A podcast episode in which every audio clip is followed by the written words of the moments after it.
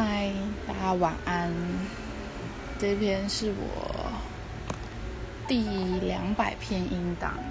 那呃，首先还是要先很感谢大家，呃，这段期间的陪伴，就是嗯，从以前到现在，你们总是愿意听我说说话。那我就是一个。在日常生活中 很边缘的一个人，所以我就很常在这边录音，因为就是毕竟人嘛，还是会是一个很热于分享的人，觉得能够跟别人分享任何事情是一件很开心的事情，然后嗯，也会觉得这里是最安全的。至少是没有人会在我背后，嗯，闲话家常或是暗算我。那，呃，我今天其实，其实，哦，因为我最近在等那个复试通知，所以我最近就是一直很焦虑。今天星期三了，还没有收到电话。如果他明天再没有打电话给我，星期五就要打电话去问了。我真的哦，好烦哦。那我今天下午有听到一个音档，就是他在介绍忧郁症的，对，想大家，嗯，我觉得还不错，可以去听听看。那我想，忧郁症这个议题有很多人已经谈过了，包含。嗯，之前 n i c o 然后跟今天下午，呃，有一个好像是闪亮亮的火腿吗？对，我记得好像是，就是他发了那篇音档，然后可能之前还有更多人有发关于忧郁症的东西，那可能也是在介绍忧郁症。那我今天其实坦白跟大家讲，我对忧郁症真的很不熟。我知道，就是它就是一种病。那我不熟，但是我曾经得过，所以你跟我说要怎么去，怎么去让人家了解什么叫忧郁症，其实现在要我说，其实我也说不出来，因为因为我就是一个很硬的人，然后甚至呃。我长大后，就是认识一些朋友，知道我以前小时候得过，也不是算小时候，就是在还没认识他们之前，或是认识他们进行式的时候，我正在经历忧郁症，他们每个都不太不太相信，嗯，那，所以我今天不介绍忧郁症什么，我来跟大家说说我自己的忧郁症的故事。嗯，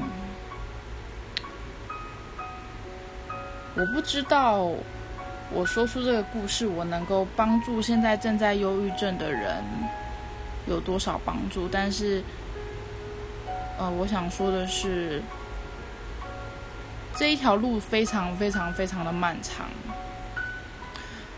我们真的需要慢慢的走过来。当你走过来之后，你才会发现你自己，嗯，多么的勇敢。然后，呃，上天之所以让你生这个病，他就是要让你成为一个更棒的人。那当你好了之后，你才能够，你才有能力，或是你就可以。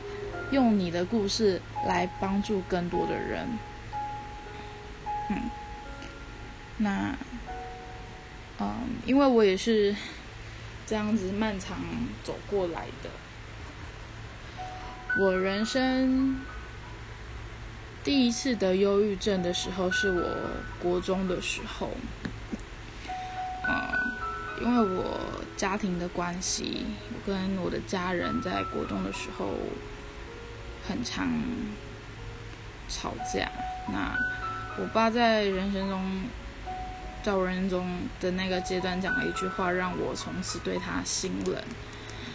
就是我很常跟我阿姨吵架，我阿姨就是我爸在娶的老婆。那有一次我跟他吵，跟我阿姨吵架，然后我爸下班回来之后，我阿姨自己然后就跟我爸告状。那我个性就是我没做错事情，我觉得我没有必要解释，我也没有没有必要道歉。那后来我爸只冷冷的跟我说一句说。不要每一次都是我帮你擦屁股。从他跟我讲了那句话之后，呃，我开始跟我的家人有形成了一道很厚重的墙，所以我非常非常讨厌的回家。嗯，但是因为我我弟跟我差四岁，那我爸妈离婚之后，嗯，我就负责了我弟的。一切就是包含可能他的联络簿啊，要签名什么的，都是我帮他弄。那在我国中那时候，我弟进了资源班，那时候对我来讲是一个非常非常非常大的打击，因为毕竟就像我是像他的妈妈一样，我的孩子明明就没有问题，为什么要逼迫他进资源班？呃，我弟被判处他有学习障碍，嗯，但是我觉得他只是学习比较慢，可能人家读五次读会，他可能要读十次、二十次、三十次，但是不代表他的智能有问题。所以他那时候进资源班的时候，对于我的打击是非常非常非常大的。然后，所以我很讨厌回家，我很讨厌面对我家的每一个人。嗯，所以我开始工作，我去找了打工。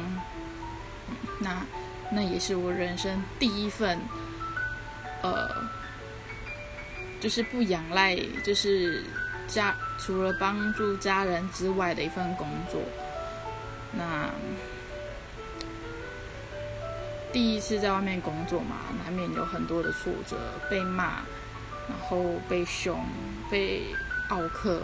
刁难哦，那时候我是在做热炒店，然后包含可能被烫伤，然后因为我们哦，刚包含我国中的时候我在升学班，所以呃我下课第九节下课我就要赶去打工，嗯，那所以其实我觉得我压力那时候蛮大的，所以我压力大的时候我的。发泄方式就有点病态，我会呃疯狂的去吃，然后吃完再催吐，然后催吐完再继续吃，嗯，那所以我的身材就比较夸张。我国中的时候胖到呃破百哟，对，就很夸张。所以呃我。包含可能我在国中阶段的时候，我的情绪管理不是很好。我在班上可能觉得我遇到一件事情，例如说我昨天可能读书读得很晚，但是我的考试考得很很差，我就会觉得压力很大。因为哦，我家人不要求我功课，但是我对我自己的要求很高，所以我可能就会当下就会哭，然后可能有不爽的事情，我就会当下就会生气，然后。开心的时候我就会大笑，所以很多人就那时候很多女生就会觉得我是一个很做作的女生，所以呃，包含那时候我跟一开始跟班上的一个很呃女性缘很好的一个男生很好，呃，那这就是我呃。另外的故事就跟他感觉另外故事，但是因为我跟他很好，所以班上几个带头的女生就开始排挤我，然后甚至是联合了很多人，因为他们毕竟是势力比较大的女生嘛，所以他们开始会拉拢其他人一起来攻击我，然后一起来讨厌我，甚至是呃那时候。呃，那个号召力比较强那个女生，她旁她的一个好朋友是我我小二年级的同学，然后甚至连她都会传纸条跟我讲说，因为呃那个谁谁谁讨厌你，所以我可能暂时没有办法跟你讲话，然后呃你要加油，对，那所以我就开始被被霸凌了嘛，那嗯霸凌的方式。非常非常多，包含可能桌上被乱画，然后抽屉被塞满垃圾，然后呃可能桌椅被移到走廊外面，或者是以前都会有那个无名爆台呃无名小站或 PC 轰爆台嘛，嗯。他们就会在上面留言，就是说神猪啊，那么胖，怎么会有人爱你啊？以为现在打工了不起吗？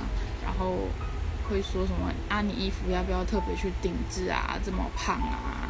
然后怎么碰你都觉得手很油啊？这些，呃，那时候对我来讲是非常非常伤人的话，嗯，所以。呃，我不喜欢回家，不喜欢去学校，然后上班也让我觉得压力很大。但是那里好像还是呃，我一部分可以逃避现实的地方，但毕竟那边还是现实，所以我国中就得了忧郁症。那嗯，一开始我只觉得我。每天都在联络簿上面写说我很想死，我就被霸凌。但是老师嘛，总是会想要息事宁人，所以可能他也不会特别在联络簿上面写些什么。那我也只要我写这些很负面的东西，通常我都不会给我爸签名。所以我爸他理所当然也不会。看到这些东西，那呃，国中我我忘记好像是两年吧，还是几年忘了，就是我的月经完全没有来，然后嗯，我下班回家第一件事情，我一定就是躲到衣柜里面，嗯，因为我觉得那边是呃全世界。最最最安全的地方，然后我开始会想用一些方式来证明自己是活着的，来证明自己是有痛感的，是有知觉的，可能用美工刀啊，然后用火啊，然后。可能会吃一些东西，然后，呃，包含可能，嗯，上吊，或者是就是各种。然后我记得那时候我最常用就是美工刀，因为我觉得它能够让我看到血，然后看到感觉到痛，那。但是我去学校，我还是会把我那些伤口包起来，因为我不想要让人家觉得我是在装可怜，或者是在讨拍，或是想引人注目。但是那些攻击我的同学就会说：“是哦，你你用用铅笔画画伤口，然后包起来，想要假装自己很可怜，是不是？”对，嗯，后来我我被送进了辅导室，我记得我第一第一次进辅导室的时候，我在里面整整哭了三个小时。我觉得就是人生好难哦，就是为什么？我要活在这个世界上，所以我总是要不断用那种方式来感觉到痛。我总是觉得，反正哪一天我不痛了，我大概就是死了吧。我大概就，哦，没差啦，就反正这个世界好像也没有什么好让我眷恋的，好，或者是让我有什么好值得留下的。那所以后来我就被判出了有中重度忧郁症，嗯，一个国中生。那人家就会觉得你一个国中生，你哪来的压力？我还记得我那时候有跟我爸讲过，说我被班上霸凌的事情。然后我爸只跟我讲说，如果你转学也只是治标不治本，如果你的个性没有没有好转，也是没有用的。嗯，所以我开始吃药，嗯，然后。嗯，那当然，过程当中还是会很长，就是躲进衣柜啊，我觉得那里就真的是一个全世界最密闭，然后最能够保护我的地方。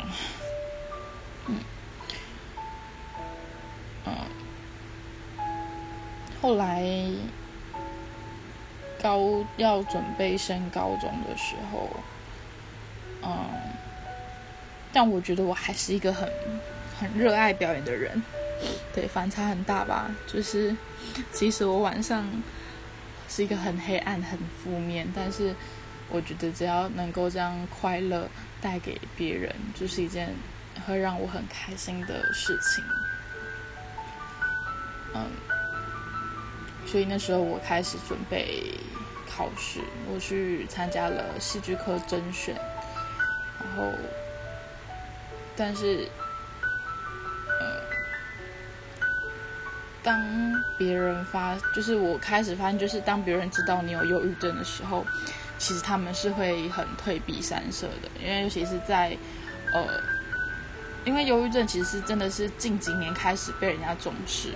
那在我国中那个那个时期，是大家觉得你只是想太多，你只是觉得你自己。就只是想借着忧郁症、心情不好而去，而就是有很多的问题，所以我很可怕的，我自行戒断了药。那可能今天下午有听，嗯，有听到呃那个闪亮的火腿有说，就是因为其实药物里面可以有一些血清素啊什么的，所以当你戒断之后。呃，你的那个症状会比得忧郁症前更可怕。对，没错，就是所以大家不要乱戒断药，这是一件很危险的事情。嗯，我戒断药那段时间真的超痛苦，我总觉得我不知道吸毒感觉，但我觉得那应该就是呃，就是戒毒的感觉吧。我每天的那种。很紧绷的程度，我觉得已经远远超过，就是在我还没有吃药之前。但是我一直觉得不行，就是如果我要站在舞台上，我要让大家看到我的表演，我要证明我可以让全世界看到我，我就不能够这样。哦，所以我我就很努力，很努力的想要。戒断，那那段那段期间，我现在想起来还是觉得很痛苦。那也很感谢自己这样子走过来了，也很感谢自己这么这么这么的勇敢，在没有朋友，然后没有家人的状态下，我很勇敢的走过来了。所以，如果你有忧郁症，现在有朋友正在陪着你，请你好好的跟他们说声谢谢。然后，虽然你不能依靠他们，你不能依赖他们，但是至少他们是陪着你的。对，那当然，或许痛苦，现在来比较比较起来，或许你会觉得你好一点。对，但就是我想这就是一个过过程吧。那呃，的确，忧郁症它没有完全康复的一天。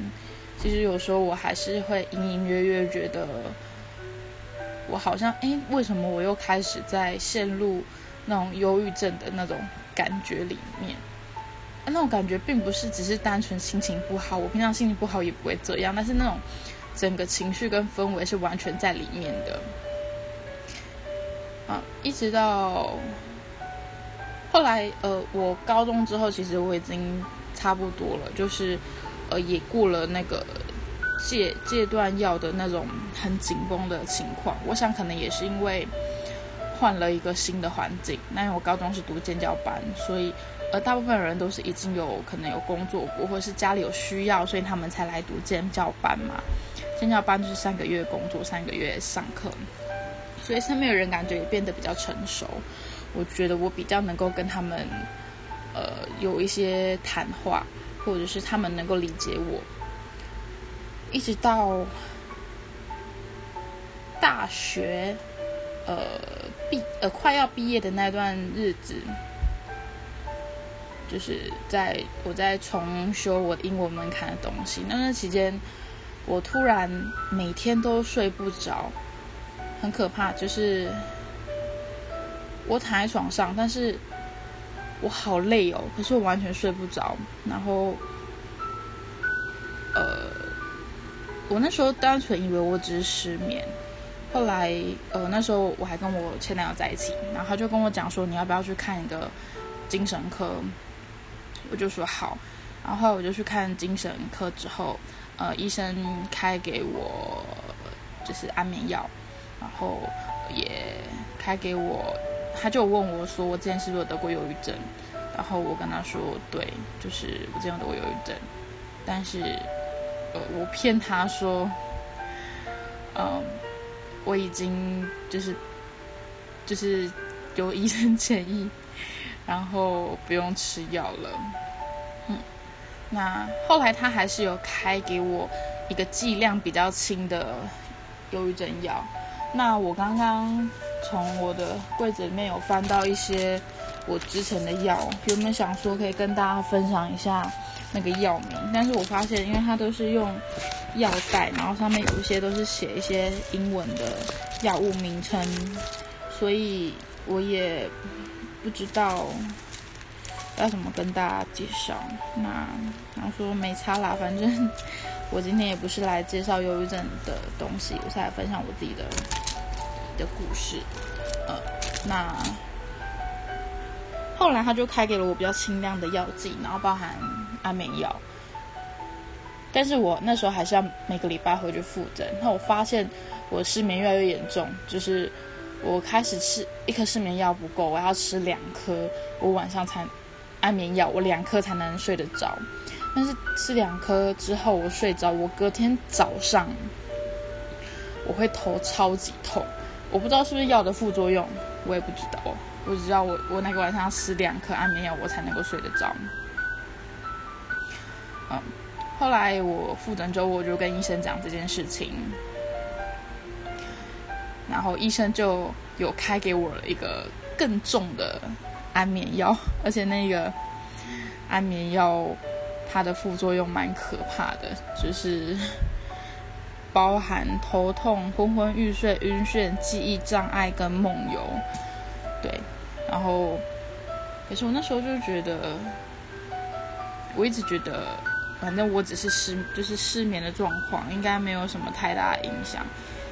然后，可是医生却就是每次复诊，医生都觉得我的忧郁症更严重了。然后，可是那时候刚好我已经也差不多修完，嗯，那个。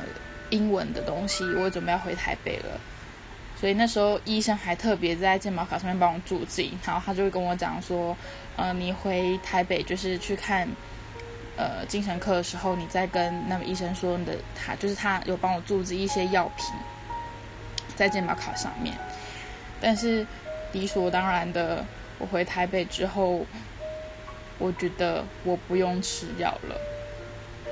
对我又很，很白目，然后个性很硬的把这些药给戒了。所以我现在其实这些药袋里面还有很多 药，对，就是在台南的精神科的药，然后 可是那段时间也好痛苦哦，就觉得。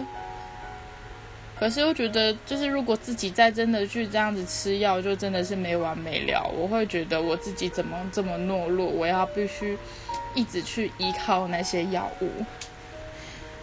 但，对，在这边我要跟所有忧郁症朋友说，就是千万千万不要像我这样，因为有可能你随时你的生命就没了，因为那段期间真的很痛苦。而且，呃，大学之后就回台北之后，我的忧郁症的那个就戒掉忧郁症药之后的，我很抑一直努力在抑制关于呃我想要自残这件事情。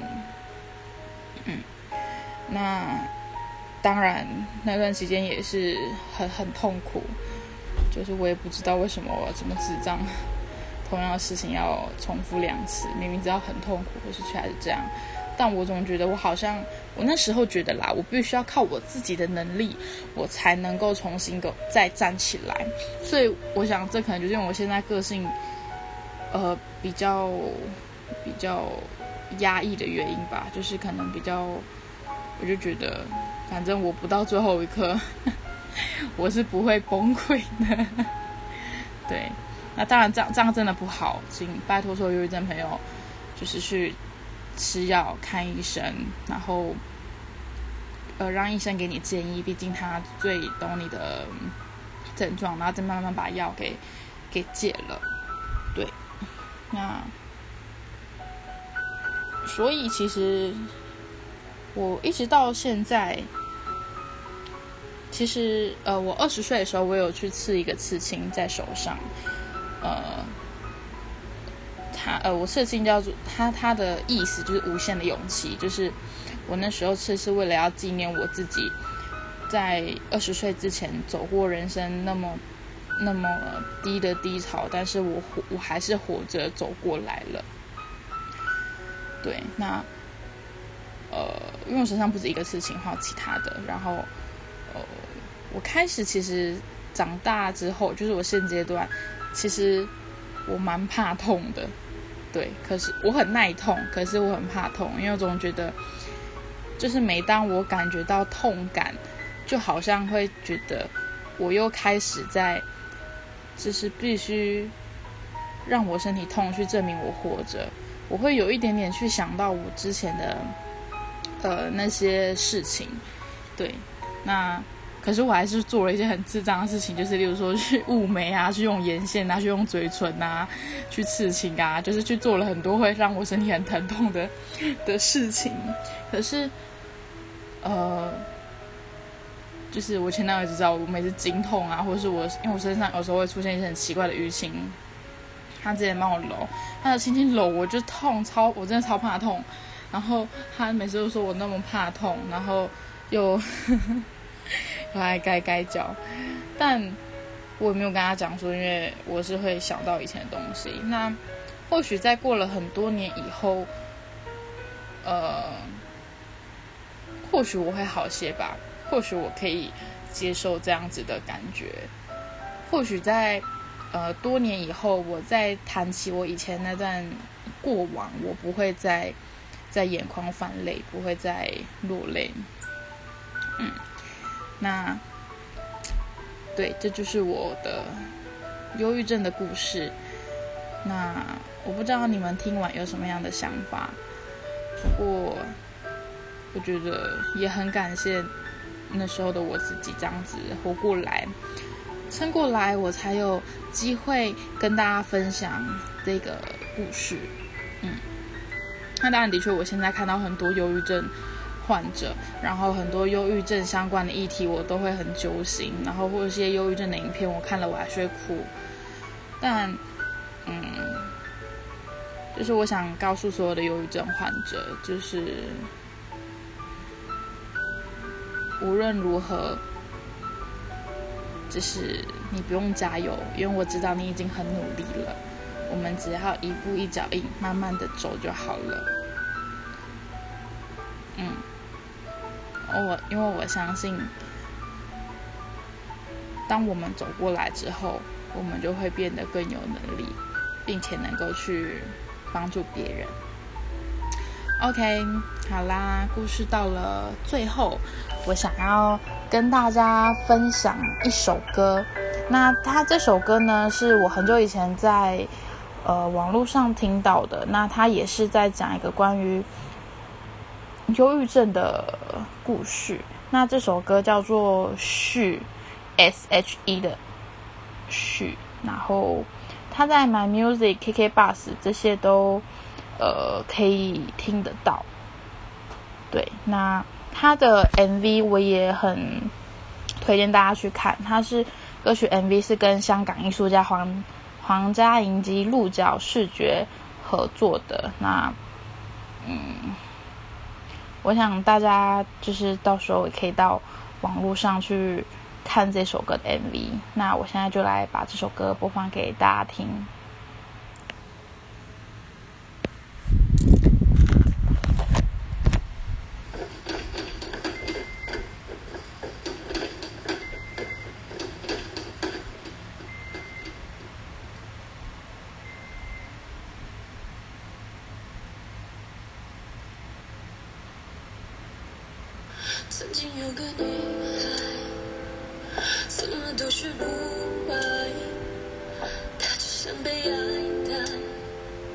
未被当存在。一直有个黑洞吞噬他的心